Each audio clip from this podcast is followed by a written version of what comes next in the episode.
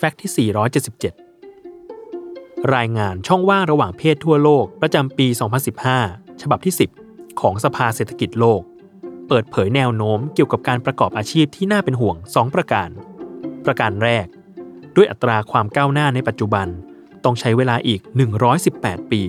กว่าจะเกิดความเท่าเทียมทางเศรษฐกิจระหว่างเพศทั่วโลก และประการที่ 2 ความก้าวหน้าไปสู่ความเท่าเทียมทางเพศในเรื่องอาชีพจะช้ามาก และเป็นไปได้ว่าจะหยุดนิ่ง เหตุที่บอกแบบนั้น เป็นเพราะด้วยระบบการทำงานและอาชีพหลาย ๆ อย่างในอุตสาหกรรม มักเอื้อให้ผู้ชายได้ทำเป็นส่วนใหญ่มากกว่า ไม่ว่าจะเป็นการผลิต การก่อสร้าง หรือการติดตั้งอุปกรณ์ต่าง ๆ ที่เกี่ยวข้องกับวิชาชีพด้านวิศวกรรมคำนวณ และคอมพิวเตอร์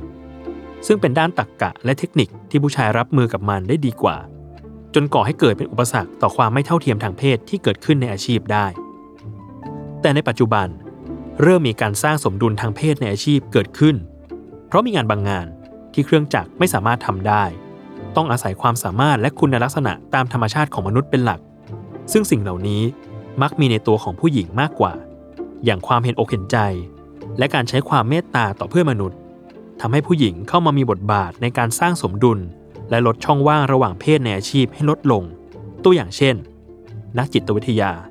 นักบำบัด โค้ชนักวางแผนกิจกรรม พยาบาล หรือผู้ให้บริการสุขภาพด้านอื่น ๆ เป็นต้น